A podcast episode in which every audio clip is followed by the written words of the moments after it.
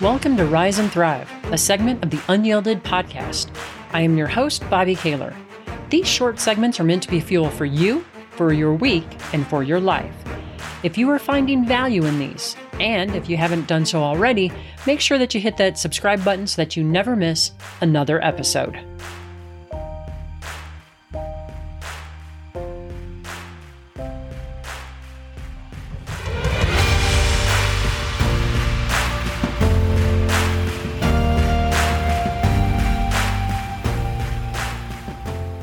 Remember Tetris?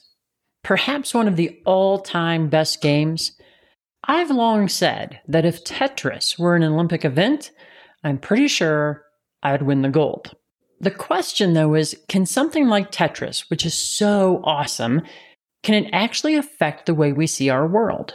The answer is yes. In studies, people were instructed to play Tetris for an extended period of time. And at the end of the required playing time, the participants noticed that as they were out and about, they were bombarded with seeing Tetris shapes everywhere.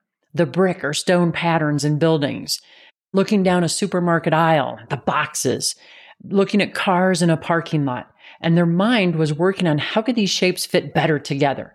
And I think that anyone who has played, ever played the game has probably experienced that to some extent. And in and of itself, that, that isn't really bad for you, right? Now, it might be mildly annoying, but it's not really bad for you. The question then is why do we care about what's called the Tetris effect? And it's because it holds the key that keeps some people locked in unhappiness while others remain happy. To really simplify the Tetris effect, it's easiest to think about it this way what we train our brains to see, we see more of. When we're playing Tetris, we're training our brains to recognize shapes, spaces, and patterns. And our brains love patterns. Everything becomes easier when there's a pattern. Here, though, is the pivotal question What are you training your brain to see in the game of life? All that's wrong and negative, or what's right in the world? And let's be clear the negative is easy to see. First, we are bombarded by the media and social media about one negative thing after another. I mean, the news stations are 24 7 on what is wrong. It takes no skill, no discipline to see the negative. I mean, on my iPhone, and I'm sure this is not just my iPhone, but every single day in the news field, in the news feed, there's always something like, here are five horrible things that happened yesterday. You know, I don't, what? We don't, we don't need to be bombarded this way. And I used to start the day by reaching for my phone and checking out the news. And, and honestly, I'd be so disgusted and, and depressed by the end of it, I just want to pull the covers up over my head and go back to sleep for a while. There is a reason that the happiest and most successful people in the world do not start their day with the news. Notice I said start their day. It's not that we need to stick our head in the sand, but we need to be aware of what we're feeding our brains and what we're training our brains to see. So, the second reason the negative is easy is that finding what's wrong with a situation or another person, sadly, makes us feel a bit superior and smarter. Like, you know, we know something that they don't. There is an implicit judgment in those things, whether we recognize it or not. And I want to be clear. Sometimes we do need to be discerning about situations and, and, and others. You know, is this situation healthy for me? Or is this person healthy for me? You know, that's, that's a discernment. And that's a very different question than is this situation or is this person bad or wrong? It's a tiny distinction, but it makes a very big difference in our lives. And now this is a bit fascinating or, or horrifying, depending on how you look at it, but we actually get a dopamine hit every time we find fault in a situation or in another person. That's frightening. And before we jump on that as a good thing, just remember that not everything that releases dopamine is good for us. It's actually one of the reasons why meth is so addictive because it tricks our brain into releasing large amounts of dopamine. So that's not the way to get the dopamine hit, but it's what keeps us scanning for the negative. Now, here's the reality of scanning for the negative we're that becomes what we're training our brain to see and to notice. And sadly, over time, we don't even notice the good, even when it's happening around us. But there is good news here, actually, great news. The brain can be trained. I don't know about you, and I can't choose what's right for you. but I don't want to live like the sky is, you know, constantly falling.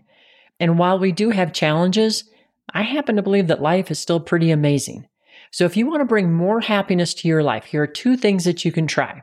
And full disclosure, I use often both of these every single day, but at least one of them every day. So the first one, in a quiet location, set a timer on your phone for 90 seconds. Then close your eyes and find as many things as you can to, can to be grateful for in those 90 seconds. Do not stop in, until the timer, you know, makes its little noise, right? And these don't have to be good, big things. They can be small. But say, I am grateful for X. I'm grateful for Y. I'm grateful for Z. And some of mine, uh, just to give you an example, you know, some of mine are, I am grateful for my health. I'm grateful that I can hear the bird song outside my window. I'm grateful for Rick. I'm grateful that I got to go for a walk today.